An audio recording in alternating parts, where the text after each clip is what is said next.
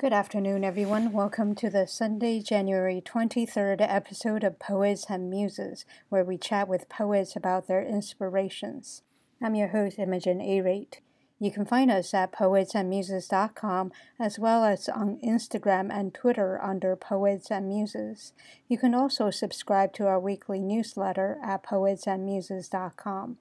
In addition to the Poets and Muses website and SoundCloud page, you can also listen to the Poets and Muses podcast on your preferred podcast platforms.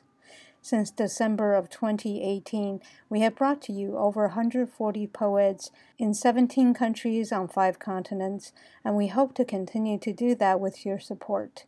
And you can support us by going to poetsandmuses.com forward slash donate and donate via either PayPal or your preferred credit cards.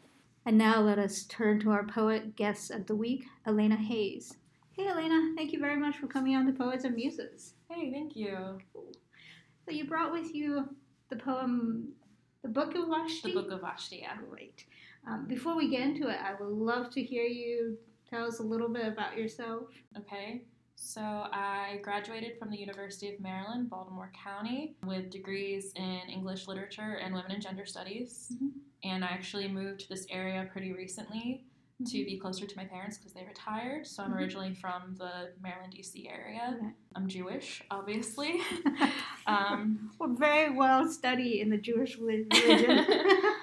I lived abroad last year for a while in Israel where I was working at a cultural center in Haifa. Mm, That's all I can really think about for as far as, you know, myself. Okay, well, tell us about this book that you recently published. it's called Eat, and it's a collection of mostly poems and a couple of essays that kind of revolve around the idea of like consumption and like satisfaction Mm-hmm. in different ways, like exploring the idea of whether or not you have something that satisfies you, whether it's in your personal life or dealing with uh, different problems Mhm. or overcoming things. Yeah. Mm-hmm. Where can we find the book? It's on Kindle. If you go on Amazon, you can just download it to your Kindle. Oh, cool. Yeah. Nice. So, if you don't mind reading the poem, Sure. then we can talk about it. Okay. Call me Vashti. Everyone does. Great granddaughter of Nebuchadnezzar, the second greatest king Babylon ever saw, daughter of King Belshazzar, man murdered in his sleep, kidnapped princess sold in marriage to the son of my father's enemy. My lineage has seen its rise to power and its fall, much like the wall that once was Solomon's temple. Vashti. People spit my name when they speak it as if I am Haman, then forget about me by the end of the story. In your language, I am villain, vixen, vile. I am the constant sin of all womankind, too vain for my own good. This ugly woman with too much makeup on her face and not enough good sense in her head. But in my own tongue, I am wished of Wahishti, most excellent, best of women. I am beautiful. This is the kind of name you give a hero or a martyr, one who died with the words of freedom branded on her body, though this freedom was denied her as my martyrdom was denied me. Instead, I died exiled from my good name, the one you keep twisting. Little girls are still being taught to spit Vashti as if it leaves a bad taste in their mouths, as if I was the one who tried to commit genocide when my only crime was daring to believe I deserved a choice in a world that offered me none. And I get it. I am your cautionary tale, because what good is a trophy if you can't strip it down and set it up on display for all to see? Little girls must be taught to obey or risk losing their heads. Don't be bad like Vashti. Good girls say yes. If I say dance, you dance. If I say strip, you strip, and you never say no because you want it if I say you do. Don't be bad like Vashti. You know what happens to bad girls. And my only crime was daring to say no. King Ahasuerus. Haman may have been the villain in Esther's story, but you were the villain in mine. Because you never gave me the chance to grieve the death of my father or the loss of my home, because you never loved me, only loved taking my freedom, because someone taught you that women are toys, something to be collected then thrown out when the novelty wears off, and you, stupid, arrogant king, you believed them. Ahasuerus, you may be a lion, but you lack the kind of heart that's made out of courage. You don't question anything. You accept whatever is convenient for you. And lions may roar, sir, but cats scare easy. So tell me, when you received my no in the middle of your party, how much did you shrink in its presence? How terrified were you of those two little letters? one consonant, one vowel, so casually tossed out into the air, and you couldn't touch them. That's some kind of powerful. You must have been shaking. You must have decided that the only way to stop something this powerful was to kill it before it could spread. You must have thought I stopped being a prize the moment I learned how to speak, but it's funny because that's the moment I thought I started being one. You know, no one is sure how you killed me. Did you have my head served up on a silver platter? Did your excessive drinking lead to my demise? I hear so many conflicting stories. Maybe your anger and your fists were just a little too loose that night. Maybe it's my fault for being a bad wife. Maybe you should pray, Achashverosh, that they don't remember my name and pull me out of exile with it, that they don't write the story down, that no one ever feels the need to drown out the horror of your name, Achashverosh, great warrior or wife killer, king or coward, the way they do with Haman. And I hope you spin in your grave when they do. I hope the afterlife is cruel. I hope your rest isn't peaceful. I hope you pay. May you know what it's like to spend the rest of eternity exiled from your own name. Thank you. Powerful, powerful poem. One thing I forgot to ask you was how did you come to write poetry? So I used to write poetry a lot in like middle school and high school, you know, like kind of the angsty stuff that a lot of Mhm, teenagers mhm. write. And oh, I then still write them. I still do too. But I gave it up after a while because then I remember after high school, I looked at them one day and I was just like so embarrassed that I ever wrote any of it that I threw it all away. No. And, and then I stopped doing it for a long time. A couple years into college, I started dating this guy that I had been friends with Mm. for a while, and he was really into poetry and he started Mhm. taking me to open mics and then I just kind of fell in love with like spoken word Mm. and then I started writing again. Oh, cool. Yeah, and here I am. yeah, yeah. Different, different ways of going into poetry and going back to poetry. yeah. Yeah, if- if you hear the show often, then you also hear a lot of people have meandering ways of getting into it. hmm And I guess your English lit degree had something to do with it or nothing to do with it. Mostly with my English lit degree, I focused in on uh, medieval literature, so that doesn't Mhm. have a lot to do with poetry. Before I went into that, I was very into Victorian literature because that's right up against the Romanticism and everything. Mhm, There's a lot of poetry that's really important to that time period. Mhm. So I guess like I always loved poetry. I never stopped loving it. I Right. just stopped writing it for a while, and Right. then when I found spoken word, I realized that was it for me. Right, cool. Did you compete a lot when you were? Never, No, actually. wow. I think I've done exactly one competition and I didn't win. I actually did this poem, Oh, cool. uh, and that's it. okay, okay. It's tough, right? Uh, I talk about this a lot in the podcast in terms of going into slam, especially with poetry that's very personal in nature. I Mhm. mean, even though this is a more uh, biblical tale, Yeah. by Torah. How do you say like the possessive of Torah? Is it Taurus, Taurian? I guess it would just be Taurus. Taurus tail. It sounds weird. It sounds like a person. It does. I don't know. I've, say it that way. I've only ever heard Torah or Taurus. I don't know if there's another way to do it. There probably is because I'm pretty sure Torah, Torah is a Hebrew word. I'm Ah, pretty sure, okay. but I don't know the plural. Maybe Torot. I feel like somebody who speaks Hebrew is gonna listen to this and be like, "They're so wrong." Well, you know, hey, if you listen to this, you think we're wrong, write in because there is a love to hear My feedback. Hebrew is really bad, so I can't It's say okay. for sure. It's okay.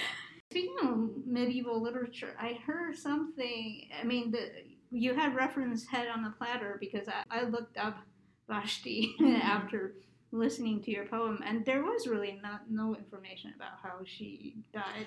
Yeah, and that's part of the reason that I wrote it the way I wrote it because the story of Esther, the book of Esther, is fictitious. It's a myth. Mm. There is like truth to it. Like Achashverosh, I believe he they're pretty sure he was based on King Xerxes II. Vashti was is based on that king's wife. The name Xerxes means lion.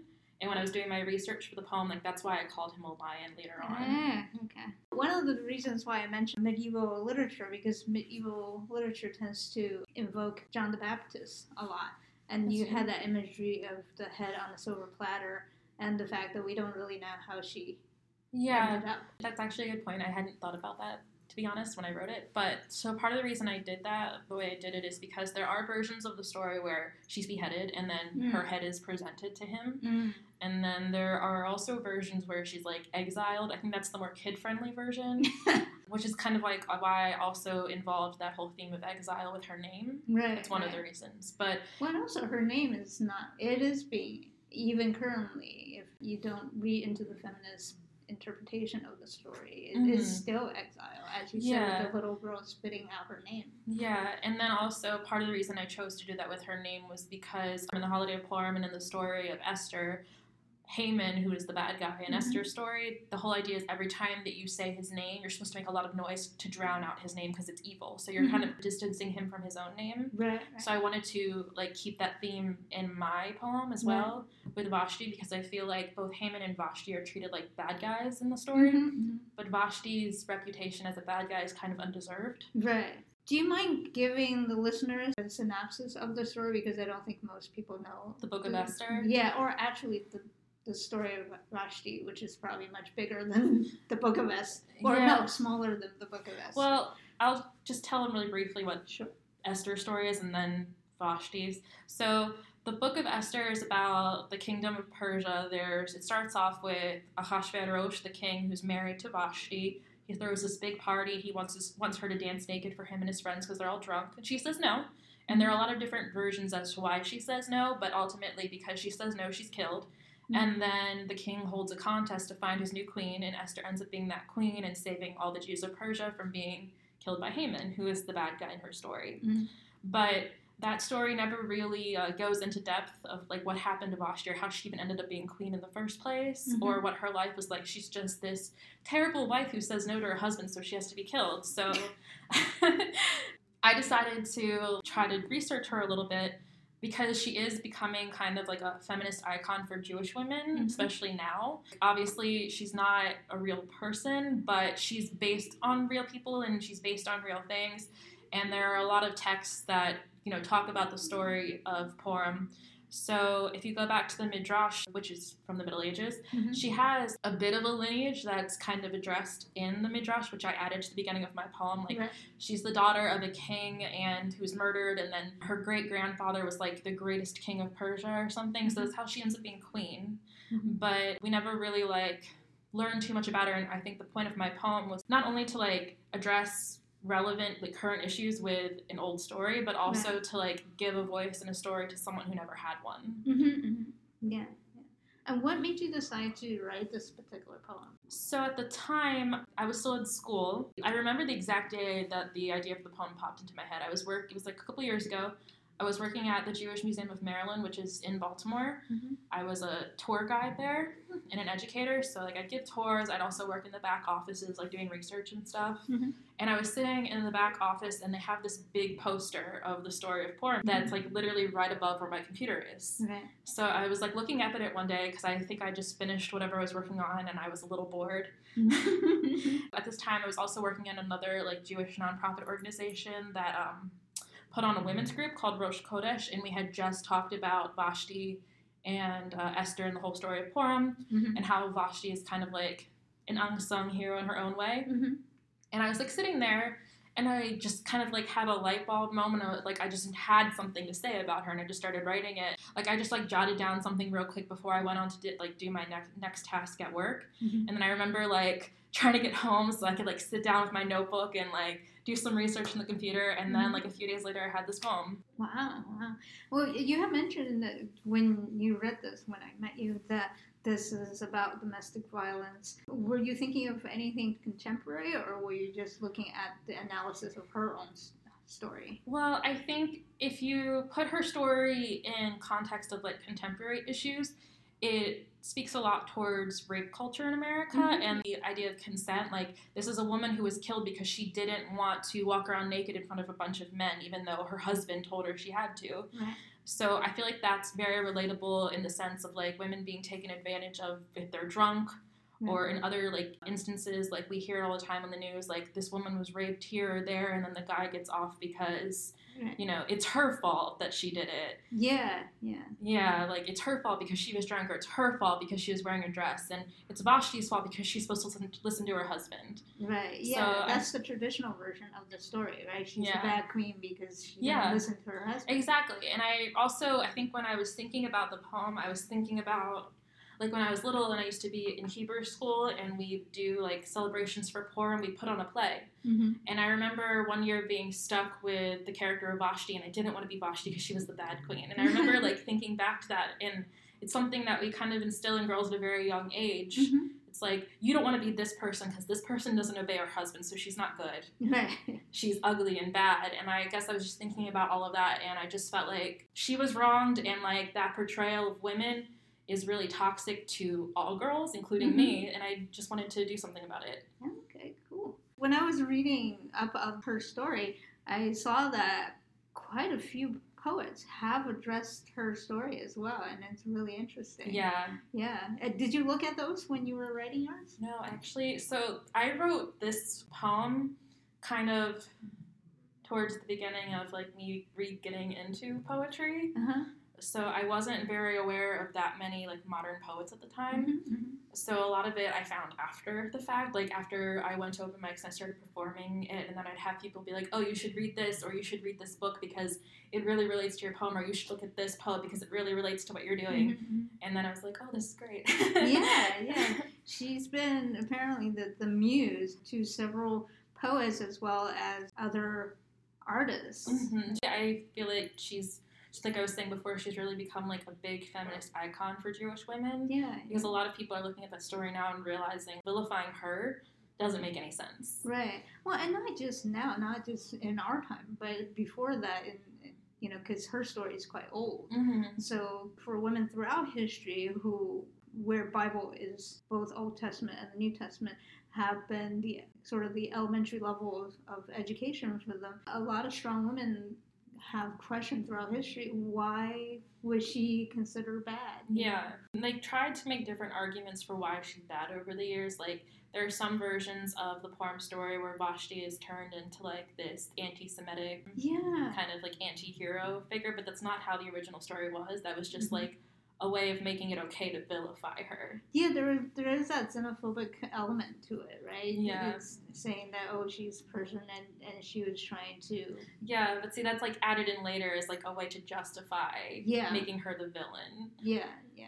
which I don't agree with. No, yeah, that's the thing. A lot of history is done that way as well. It's Mhm. like, oh, and now we look at it this in this way that's convenient for our conscience, and Mhm. things like that. So, I found the story incredibly interesting. I really appreciate you reading it. So, you know, through you, I found out about her because Yeah. I'm not as familiar with any of the testaments.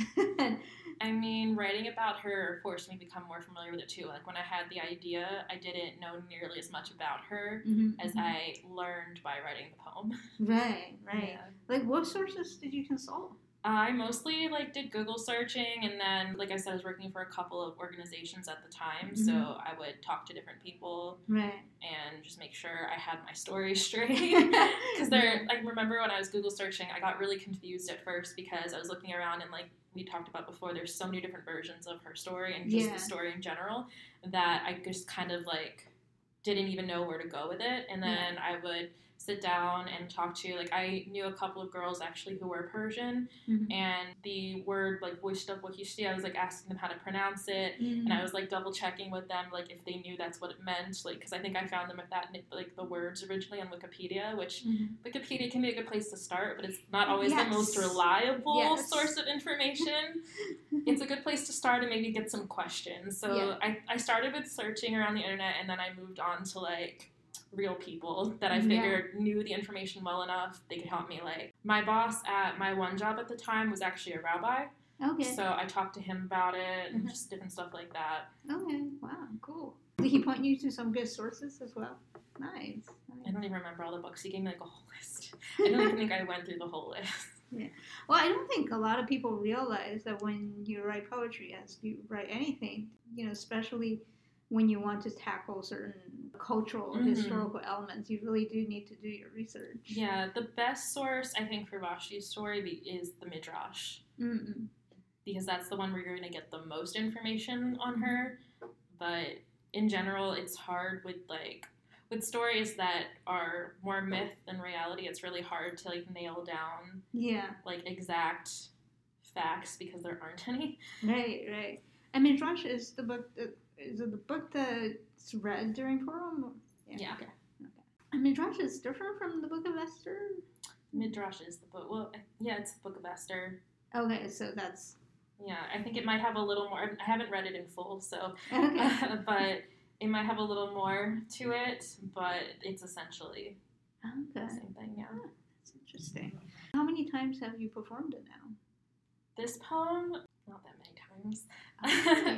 When I was still living on the East Coast, right before I moved to Israel, I was working like three different jobs in three different cities, and I was still going to school at the same time. Wow. And I was going to school in a different city than all the other places I was working. So I would jump between like Annapolis, DC, Baltimore, and Columbia Uh-huh. for all of this stuff. And so I'd be spending hours at a time in my car. So whenever Mm-hmm. I wrote a poem, like any poem, including Vashti, I would like spend so much time like practicing it in the car until I had it memorized. Oh, nice. Because I had all this free time. Yeah, so that's what I did with it. When I perform it, I still mess up sometimes. Like the Mhm. last time I performed it before you saw it, because I get so nervous sometimes. I was on stage and I was so nervous, and I knew the poem, but I got up there and I like stumbled my way through the whole thing. It was so bad. Like everyone was so nice about it. It Ah. was, it was bad.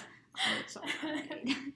Ah, yeah, I know. Sometimes I'm I'm used to getting on stage, um, but once in a while, I don't know why. Like last month, Yeah. I was on stage and I was like, "Why am I frightened? I don't understand this." Yeah, sometimes I get on stage and it's really easy, and I'm just like, I got this. And then Yeah. sometimes I get up there and I'm like shaking. Right, right, right. It's really strange, right? Yeah. And how long ago did you write this?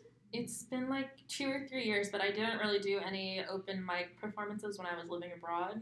Oh, okay. So that was a year of no performing poetry. right. But there um, must have been open mics and Haifa. I mean, there are. So there was like a little place I used to go to. It was like an art gallery, and they'd be open at night to do like music jams, and I'd go there and sing sometimes. But Mhm. there, I never really found like a place that was easy to access all the time right. to go do open mics. So I just never did it. Oh, okay, okay.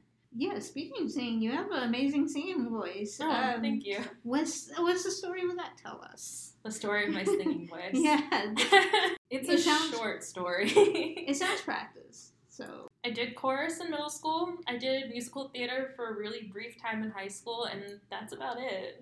oh, okay, okay. You have a very beautiful, strong Thank you. voice. You. hit all the notes, as far as I could tell, because I didn't know the song. Well, I made up the song, so. Oh, wonderful! Then Yeah. you hit all the notes. Yeah. yeah, I wrote that song that you heard for my mom. I'm actually oh, currently trying to, like, I have a friend who lives in New York who plays piano. I don't play any instruments. Mm. So I'm trying to get more into, like, lyric writing, too. Oh, nice. and she's been trying to help me like put like my songs together like um, with an actual instrument in the background i'm trying to find someone in this area who might be able to help Right, me right. because i would like to eventually like write and make some of my own songs Oh, cool. Yeah, well, uh, there's a lot of musicians. I mean, even on this podcast, there's a lot of poets who are also musicians that you can access. And like the open mics that I talk about, a lot of them. Mhm. They're, yeah a lot of them accept musicians as well. So you'll find them. yeah that's definitely one of my goals like as i get more involved in the community here is to find Yeah. a musician to Yeah. help me And there's so many things going on. I mean, just like just on poetry itself. there's Yeah. So many things going on. yeah When I read them, sometimes I'm just like, oh my god, yeah why why does everybody pick that particular favorite day? Yeah, I remember when I was listening to one of your podcasts, you were like listing out all the things that were happening that week, and I was just like, oh my god. yeah, yeah, it's insane. I think every day um, there was something like multiple things going on. hmm Basically, everybody tries to cram everything into the winter months. Yeah, because it's hot during the summer. Yeah, the summer people just sort of hide. Yeah, that makes sense. so I understand that. I've been there. yeah. Um, well, I pretty much picked my poem when I heard your poem. I was like, Yeah. yeah, I want to read that. I really liked your poem when you performed it. I liked it. Like I didn't remember everything into like all the parts. I really remember the ending when you were performing it. Like Mhm. it stood out to me a lot. And then when I was rereading it, and I was just like, yeah, the ending is great. Thank you, thank you. And I forgot the name of my own poem. Whatever. Women's Rage. Is that what it is? Yes, women's rage. How Yeah. I forget that? so I'll read that. Whispered in a hush hush, lest society's judgment glower, deems this unseemly. This is not within your assigned perimeter. The propaganda wags its disapproving finger. Men don't cry and women don't shout. But I scream. I scream every day from blinding rage while afraid of the powers that committed us to institutions as cases not worth the investigation. Exposed to dangers they cannot see, therefore must be non existent, therefore we must be wrong to insist for our safety or even the feeling of safety. You must defend yourself with grace. Now that you've issued male guardianship, we still expect the utmost dignity from all of our ladies ladies. A curse word, if I've ever heard one, from a firm believing the portrayal of female perpetrated violence in her own self defense so vile that a show that teases the nuance of this subject must be permanently cancelled, but never pulls funding from superhero or male action movies, with men needing to exact extravagant vengeance over the death of their families. See how they care for us by the death toll in their wake.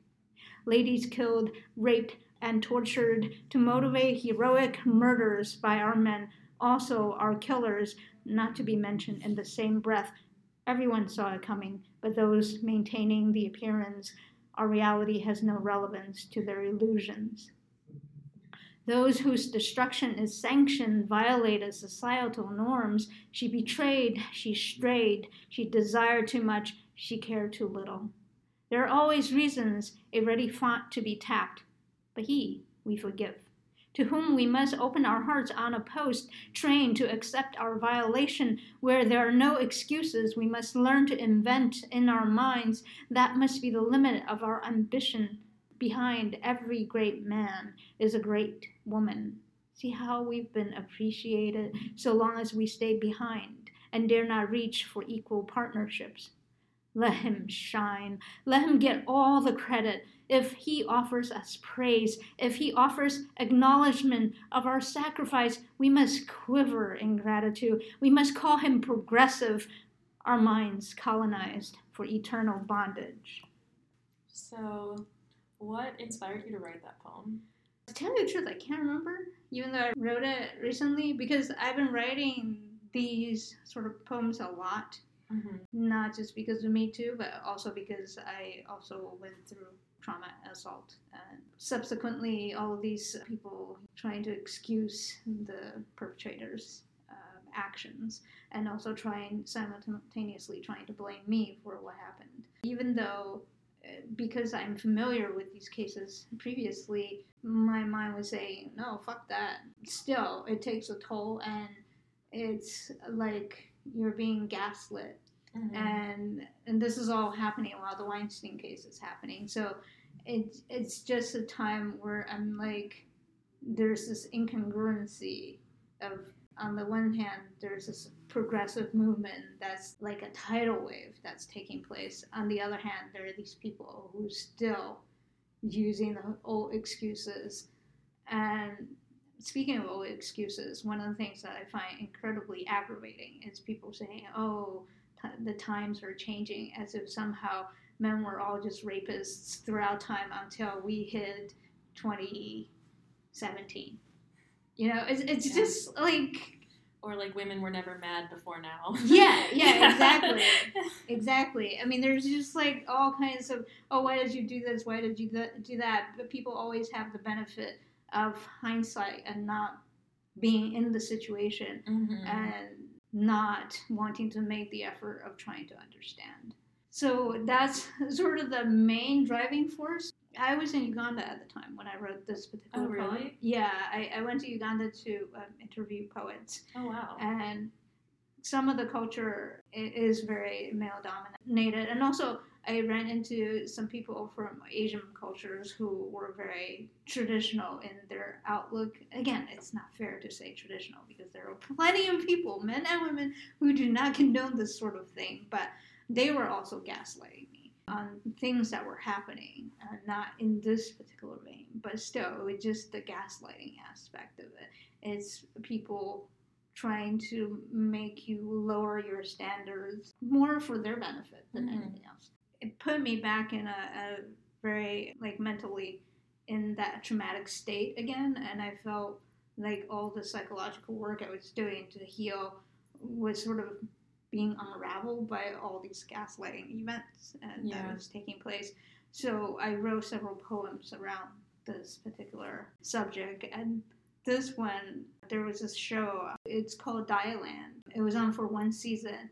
And it's about this woman who worked for a fashion magazine, but her body type did not fit that typical image. So she was never in front of any cameras or anything like that. And she herself has uh, body image issues, and she was trying to earn enough money to get herself the surgery. In the meantime, sort of the fictional Me Too was happening in that world as well. And there was a militant women's group who decided to start just like taking matters into their own hands and started killing the men. And it was very interesting because of how I was feeling at the time.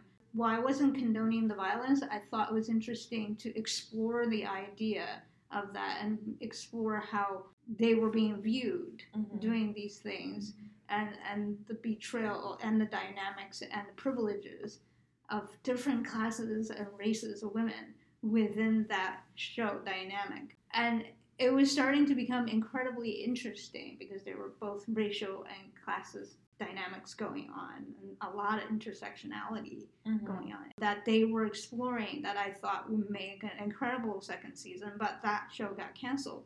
And I also like watching superhero movies at the same time. Yeah. I also look at them as something that basically reinforces a lot of societal stereotypes. Mhm. And they also tend to tell the same stories Yeah. over and over again. Have you seen uh sorry, have you seen Endgame?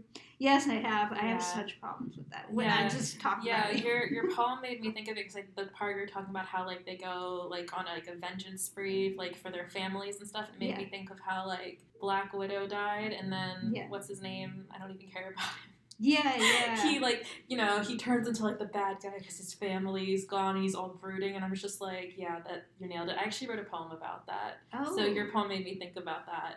Yeah, right. And I was so pissed that she died because yeah, she's the only too. female character, and the and the she reason. was original. She was the original like female character in that group, and they killed her off. Yeah, and and also she, she fits into this type where she cannot have children, and even when she was fighting with him to be sacrificed, the excuse was, "Oh, you have a family" Yeah. or things like that. And I was like, uh, "You can have a family too, adoption." Yeah, Yeah. it's like she kind of has a family anyway. She has like all the, you know the whole team that she's part of. It's Yeah. like how do you define family? Why is his life worth more than hers? Yeah, and it really, it really bothered me that Bothered they me too. decided to kill her off, Yeah, and Your poem made me think about that movie a lot. and I was also thinking of John Wick movies, and I also noticed Yeah, over the true. years that male actors of a certain age start doing action movies. Yeah. Like when they hit fifty, they have to do action. It's like a movies. typecasting thing. It's like they're not pretty and young enough anymore for like the romantic comedies. So Yeah, now they have to be like the tough guys. yeah, it's sort of like male actor Hollywood way of fighting male aging or something. Yeah. you know, it's like we're gonna go out fighting and until at the Expendables, it's sort of like Yeah. such a like a caricature of exactly that. hmm And I was just like, for God's sakes, it's interesting because it's not talked about on the surface because men worry about aging as much as women do, but women, in a way, women are allowed to worry about aging, which is sort of nice, but at the same time, we're also not allowed to show age. Well, I think the thing, yes, both men and women worry about it, but from what I can tell, at least, like the problem with aging as a woman is the older you get, the more invisible you become as far as like media goes and like Yeah. representation. Like Yeah. you just you don't have that anymore. Yeah, and they they sort of push you out of the Yeah, it's like as you get older, you stop existing, basically. yeah, yeah, yeah, and and I think a lot of female actresses talk about that. I think now that we're talking about it, that society is talking about it, you see more commercials that have age appropriate women. Like it's always funny to see a twenty year old pushing anti age cream serums. Yeah, my mom always points it out, like whenever they come up on TV, and she's just like, "Oh yeah, she looks like she's barely 30. yeah. Again, it's sort of these societally condoned ways that women and men can fight aging. You know, Mhm. it's like you must do it this way, and men, you must come out and start killing people. Yeah. I think the biggest thing, like the superhero type movies or those action movies, do is they kind of reinforce this idea that like as a man in order to deal with any kind of grief because most of those situations like the guy always like lost his family or his wife or something Yeah, yeah. it's like they have to go out and kill people and be like tough and bury their feelings Mhm, in mhm. anger whereas like if you put a woman in that position in the reverse situation she wouldn't be running around like killing people and like being tough and angry she'd probably be crying yeah, and they wouldn't accept it. They they Yeah. would not accept it as an excuse to act out, Yeah. even though certain it women reinforces i think action movies reinforce like gender stereotypes because Yeah. you don't see women doing the, even when you see action movies with women you don't see them doing those types of things like their motive that is never their motivation it's like oh my husband and family are gone therefore i must kill everybody yeah, yeah, exactly. There are now, especially movie that you know you hear was originally written for a man, but then they stuck a woman in the role.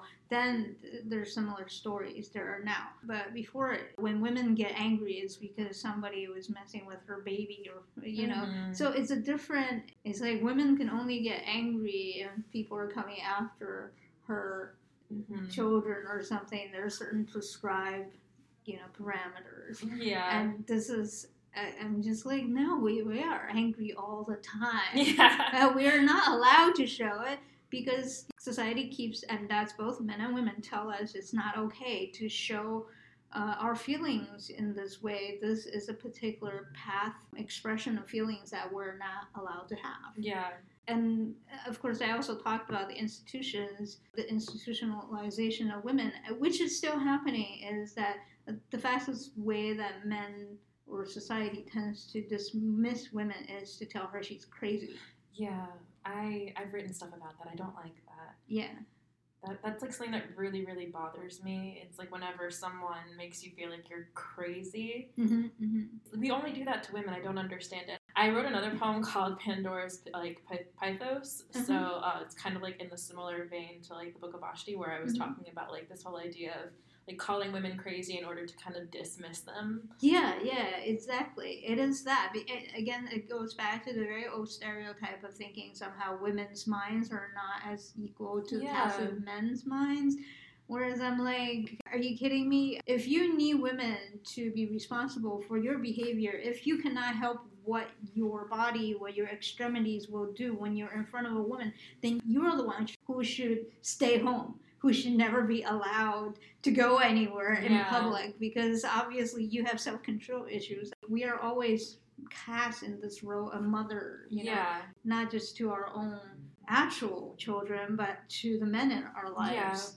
We have to take responsibility for everyone. Yeah, which is like no. I mean, why? Why is there our responsibility and and at the same time we're not being recognized for those responsibilities? We're we're told that we are not good enough. Yeah, and then when someone else does something that affects us, we're blamed for it. Yeah. So we take all the negative impact of the responsibility, but none of the positive impact. Of Right, it. right. It's not like nobody pats you on the back for you know like. Yeah. no one says good job not like getting raped tonight, but like as soon as it happens, it's like it's all your fault. Yeah, exactly. It's like you did not do this perfectly. And everybody who comes in contact with you who says that has a different standard of what is perfect. Yeah, it's really bad. Yeah. So I was just so frustrated. And similar to yours as well in terms of the, the domestic violence. So little triggers that there's such a low threshold to a society accepting how women are being killed. Yeah, and it's just too common. Yeah. It, it's It's terrifying. It is really terrifying because it happens all the time. I mean, just most recently, there was a woman in India who was a uh, gang rape victim on the way to the court to testify. The guy who raped her, one of the guys who raped her, who was able to get bail, led a whole bunch of other people to basically put gasoline on her, burn her to death hmm and then she had to walk more than something like two kilometers, which is more Mhm. than a mile, and nobody helped her. Yeah, it's bad. So I remember, well, because I used to live near DC, like watching the news in that area. I remember seeing on the news one time this guy who like stabbed a woman on the metro because she turned down his advances. or there was this guy who like I guess it was early morning and he was driving on the road and this other woman was driving in her own car. He ran her off the road so that he could sexually assault her. Oh my god. So like terrible things happen, and it's just so common that it happens to women. It's concerning. yeah, and people in authority positions do not take it seriously. And that's why a lot of the times there are no rules that help women that help to remedy these gender based violence problems Mhm. when they are still smaller problems uh, until you know people are killed so many domestic violence related murders are the result of repeated harassment Yeah. and escalation and that could have been stopped Mhm. if the authorities would have stepped in to do something, but they refused to. I mean, a few decades ago, it used to be, oh, because it's your family's problem, we don't take care of it. Now it's we're like, oh, you didn't do enough. It's like it's like the police is just waiting for you to actually be maimed before they actually do anything, and it's Yeah. horrifying. At the same time, I mean, you hear about all these police killings of unarmed people of color, and you're like, oh, so you understand this, you concern for your safety thing, right? You use that, you kill, you kill people. Yeah, well, they're using power to their advantage. And the other problem I feel like with our like system, our justice system, is that we're not proactive; we're reactive. So Mhm. we don't the way it's set up. We don't do anything until after the fact because we react to it. We don't prevent it. We just wait for it to happen, and then we're like, okay, now we will persecute you. Right, right. And and the problem is not people use the excuse of oh we assume innocence until proven guilty. But I think people fall back on that and they use that as a leverage rather than actually believing in the principle of it. Mhm. Because, especially dealing with sexual violence or domestic violence, just because they say, oh, we assume somebody's innocent until it's guilty, yet they assume the woman is lying until she's proven not to be lying, which is like, no, it's not one or the other. It's not like you're saying you believe in the person who says, oh, I didn't assault anybody, and therefore you must think the person who's saying she was assaulted is lying. You have to believe that there's just no conclusive outcome in either way. And yet, somehow people just don't have the like mental capacity or something or they don't think of it that way or even when because a lot of those kinds of cases get thrown out Mhm. especially when you get into like people who are more powerful like men in politics and stuff Yeah. when those cases get tossed out they're like and i remember having a conversation with someone they're like i'm inclined to agree with this man because they said that she did that he didn't do it and it was thrown, thrown out i think people discount the fact that when a woman comes out saying something happened to her she's kind of in a sense re-victimizing herself because she's opening herself up to all the people that are going to like attack her Yeah. and you know they're going to attack her cred- credibility they're going to attack her character everything mm-hmm. nobody takes into account that even if she doesn't get her case pushed through and nobody you know convicts this man they don't take into account that she's just opened herself up to pain again yeah and also just retelling the story is very Yeah. painful because you put yourself in that time again and the telling of what happened is not just words coming out of your mouth but the reliving of those emotions the fear the, Mhm. The vulnerability all of those things the, you know the anxiety and also the anxiety on top of that of not being believed yeah which i found at least like during my case that that is always the case and sometimes i have to now I, i've had that experience i have to distance myself and always kind of prepare myself to not be believed which is Mhm. it's kind of insane because in that sense just by default you're not getting equal protection. Mhm. and that's very problematic for society when just the expectation is so different you know like we seem to live in different worlds. Yeah. I studied like women and gender studies. I remember being in a class one time where we had we were talking about women in like reference to like the law and justice, and we had to split up into groups and we had to come up with like an Uber type service, like mm-hmm. a like a fake one that would be specifically designed to make women feel safe. And I remember sitting down in this group. There was like one guy there, and it was like me, another girl, maybe two other girls and a guy. And the guy was like, I don't think the first thing a woman thinks about when she gets into a car is whether or not her Uber driver is gonna like assault her or something. And this girl and I like made eye contact across the table. We're like, that's the first thing she thinks about. that's definitely the first thing. It's like that's the first thing she thinks about before she walks out her door to go anywhere. Mm-mm, yeah, yeah, and, and that's the thing is always will this person who I encounter will this person do something that's inappropriate? You know. Yeah. Um, But it shows like these whole two different worlds that like men and women are on. Like this guy over here has no clue. And we're like, yes, that's the first thing we think about when we wake up in the morning and we open our door and we go anywhere. Yeah, and that's again a societal level problem because there's not enough protection. Mhm. Now we have to take upon ourselves to protect ourselves, and so we have to be hyper vigilant. Mhm. And that's not exactly helpful in terms of having good interpersonal relationships. Yeah. It's, you know, you're always reserving something, hmm and guys don't think of that, and they just think, "Oh, but I want your number. Why don't you give me a number? Why, Yeah. you know, I'm, I'm such a nice guy." And you know, the that's one of the things that guys say that always gets to me. It's like, "But I'm such a nice guy." I'm like, "Yeah, if you're like saying that. that, you're probably not." Yeah.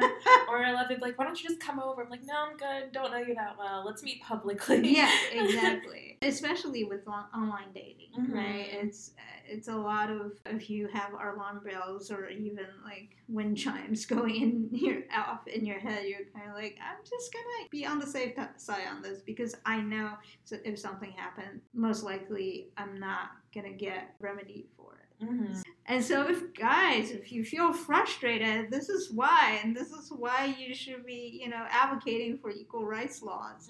This is why the Equal Rights Amendment should be passed. hmm Because uh, unfortunately, we are second class citizens, that we are not treated equal. And it's very intersectional as well. And transgender women, especially transgender women of color, face so much more violence than other cisgender women of different colors. It's just like so frustrating to be encountering this, even though I know we probably always say things like, but it's 2019, but it's not linear. Mhm. Progression is not, unfortunately, linear. A lot of times with progression, like if you look at history, it's like you get a lot of setbacks. Like you move forward, then you go back like 10 steps, and Yeah. then you move forward again later. Yeah. It takes a long time. It's Yeah. really easy to go backwards, it's really hard to get, go forward. Yeah.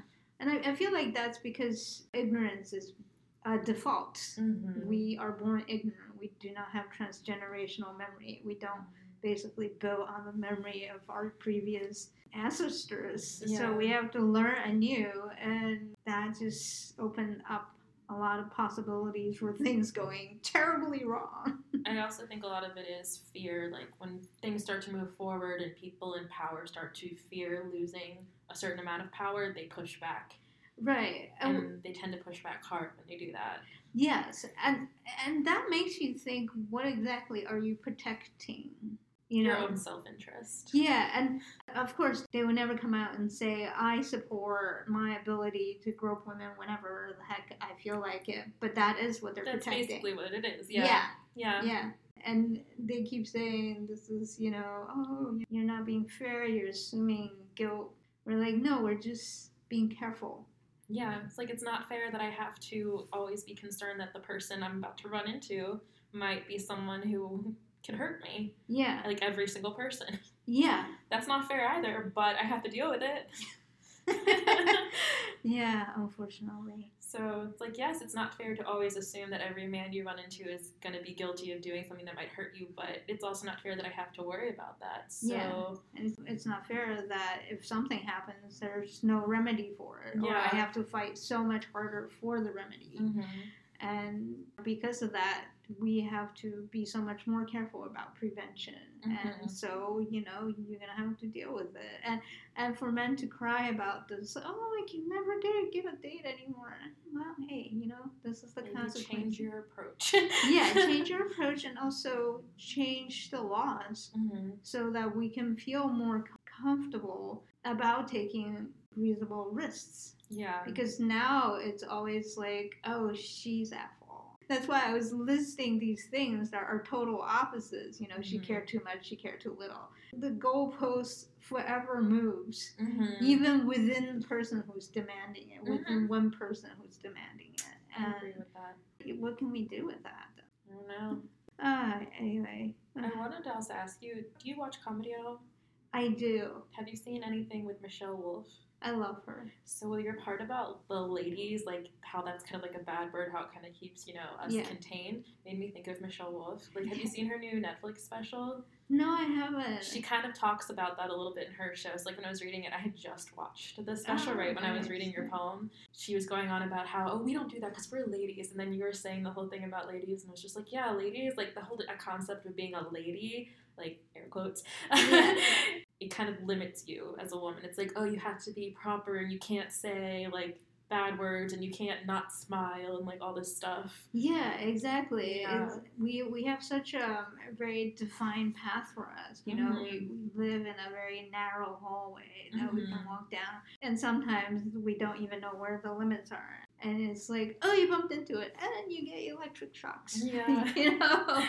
And I, I really do feel like a rat in a maze sometimes, Mhm. because. As she said, these are the expectations. Ladies, especially like in connotation with the old charm schools and Mhm. finishing schools, like that, coming out parties, Yeah. things like that. All of these ideas of, oh, now you've hit puberty. I mean, coming out parties is basically getting you betrothed so you can start having pushing out babies. Yeah. It's like taking advantage of your fertile years. Mhm. And the funny thing, you know, like a lot of these things historically that's been blamed on women, like the gender of the child, is Mhm. actually dependent on men. yeah. You know, yeah, women were being heard to being killed for these things. We're not Mhm. delivering the right gender child, usually male.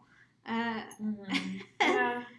And it's still a big problem. Like it caused, like in China, like the disproportionate number of boys to girls. Yes, yes. Did So you see were- John Oliver? He, he No. Yeah. I think when was it? A, a couple months back. I want to say October or something. He did a in-depth investigation on that uh, because they just ended that policy. Apparently Yeah, now you can have two children.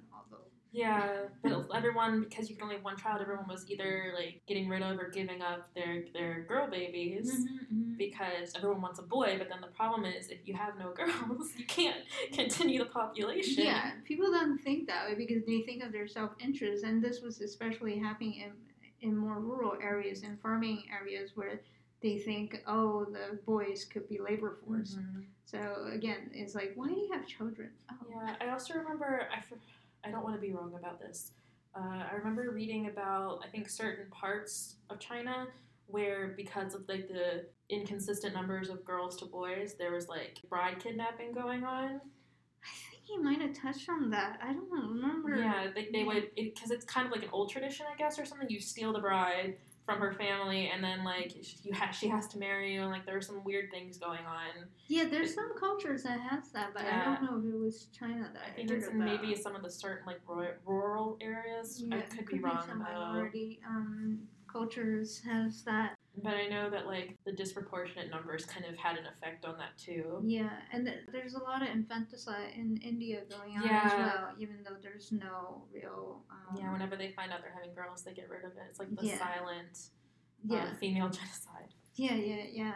Um, and again, it's like uh, with all these boys, what are you gonna do? And one of the things that he talked about in that segment is how popular silicone dolls are now Yeah, as a 'cause there's not enough women. But the Too many men. well, not even that. It's like how do the men think of women as companions? They think of them as possessions. I think that's the problem that you have with rape culture. Like that's the problem. Like that's the whole point of my poem too. Is like men look at women, like especially in a patriarchal system where you're kind of taught to value women in a certain way. Mhm. Men look at women as objects and possessions before they look at them as people. Yeah. So a If silicone. they ever, yeah, if they ever look at this, so a silicone doll is not too far removed from a woman if you only ever saw her as like a toy. right, as something that it's actually easier because she, She can't doesn't say talk no. back, yeah. It's amazing when he was talking about that in that Mhm. segment. I was thinking, well, if that business is taking off, then how do the men look at women uh, in general, right? Like we're less than human. Yeah, yeah, exactly. And so I have so many poems about Same. Same. Yeah, yeah. It's it's a never ending font of Yes. ideas, unfortunately. Yeah, It's- it really is. And the way these things are debated as well, it's incremental in terms of, oh, and to what degree can men molest women? Not like, no, you need to get permission Yeah. Or before you touch, before you do anything. We're not things for you to just, you know, take a hold of, you know, grab a handful, anything like that. Yet that's not the standard. It's more working off of, okay, now we can't rape them during marriage anymore. you know? yeah. Well, I think that the problem also is that like like socially and politically, women have to like fight so much harder to have control over their body just in general. For Yeah. everything. So like it's not a far stretch as a man to be like, Oh, I guess I can just do this to her because does she really have a say anyway? Right, exactly, and and societal laws also signals uh, everyday behavior. Mhm. You know, we do have somebody who's a predator, sexual predator. We have a lot of them actually. Yeah. Unfortunately. Yeah, but you know now in the in the most powerful position, you know, Yeah. still arguably in the world. Yeah. And unfortunately. Yeah, and to people it's just not a big deal. As you said, you know, women are Mhm. seen as possessions. So if you see something as a possession, then what's the big deal? You can do whatever you want with it. hmm And that's really the problem. I think that's like the problem that if you like really want to boil like rape culture down to something really simple, it's the fact that women are not viewed as people. Yeah, That's really what it is. And like then once you start getting into all the intersections of it, like if you're a person of color, if you're trans, if you're part of the LGBTQ community at all, like then you're looked at less and less and less like a human. yeah, yeah. And there's always a hierarchy, and it's like, who the fuck are you to put us on some kind of ladder, right? Mhm. But to them, it's like, oh, well, this is how I categorize the world. Mhm. again, as a society, we need to change the way we view women, period. We need to come from a completely different standard rather than fighting this incrementally, saying, oh, this mm-hmm. year we're no longer allowing, you know, bosses to ask their employees out. you know, that's now frowned upon. Don't hit on them. Even if you ask them, you should not be asking because there's a power dynamic Yeah. why didn't anybody think of this before? It's not like a new thing, you know? That's true. It's funny because I've been watching Deep Space Nine, Star Trek.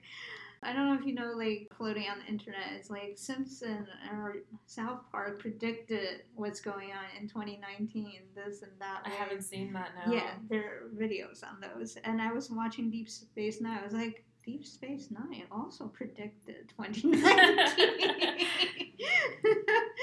and there, there were some things. I don't know if you're familiar with that show at all. I've heard of it, but I've never No. seen it. Okay, yeah, it's okay. So uh, one of the characters is this money grubbing little. It's called Ferengi, and they basically go by the principle of money is God. And he was going to be like their president, Mhm. and he refused the job on principle because apparently under his dad's presidency. And they have put in reforms where the bosses are no longer able to coerce their employees to sleep with them. He was like then what's the point of that? I, yeah. I was like god this is so amazingly like clairvoyantly relevant. Yeah. and it's kind of ironic because the show's premise is that the main character, the lead character of this space station, the leader, even though he's an earthling, he actually is part, an emissary for the gods that these people worship. So he came with a lot of appreciation. Interesting. Yeah, so it was I'll have to look. That sounds really interesting, It's- actually. Amazon, if you like Star Trek at all, not the new Yeah. new version. The new version is just like any action movie.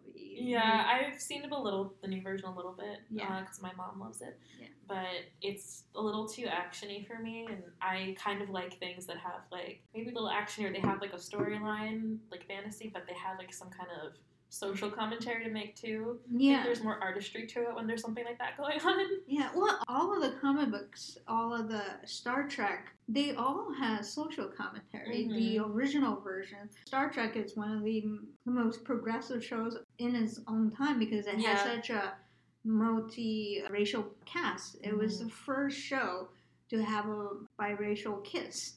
All of these things, it was not very progressive in terms of gender relations. Mm-mm. Just looking at those skirts, you kind of. And Captain Kirk slept with every female, Yeah. whatever humanoid looking thing. That's Have uh, Have you ever seen The Orville? the comic strip, right? No, the uh, TV show. no.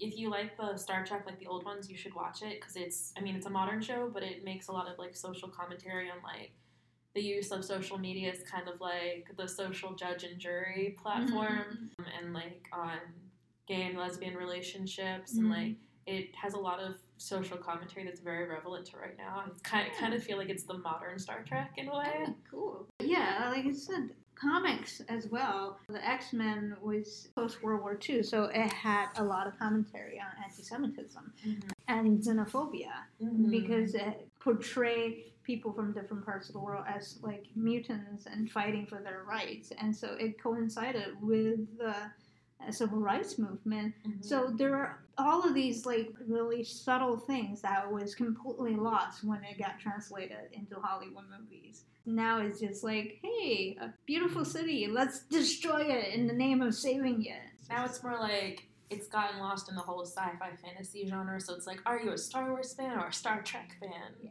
I'm a Star Trek fan. I don't care. but anyway, so just in closing, um, I was wondering where people can see you read now that you're here and you're discovering still figuring that Yeah, out. okay, It'll probably mostly be around the Phoenix area because Uh-huh. that's where I'll be. But I, I haven't found all of the open mics yet. It's gonna take me some time to figure it out. But um, I have an Instagram and a Facebook. Woman is Right for both of them. Woman is Riot. Yeah, Okay. okay. Woman as as. Oh, Woman as Riot. Yeah, and I have a YouTube channel that doesn't have a specific name on it because YouTube won't let me, but it's linked to my Instagram. Oh, cool, cool. So whenever I do open mics, I try to record them. So I'll try to keep posting my videos up cool, there. cool. All right. Yeah. Well, thank you very much for coming on the show. Thanks for inviting me. You can find us at poetsandmuses.com as well as on Instagram and Twitter under Poets and Muses. You can also subscribe to our weekly newsletter at poetsandmuses.com. In addition to the Poets and Muses website and SoundCloud page, you can also listen to the Poets and Muses podcast on your preferred podcast platforms. I'm your host, Imogen A. Rate. Thank you very much for listening. I hope you have a safe and healthy week, and I look forward to bringing you another episode next Sunday.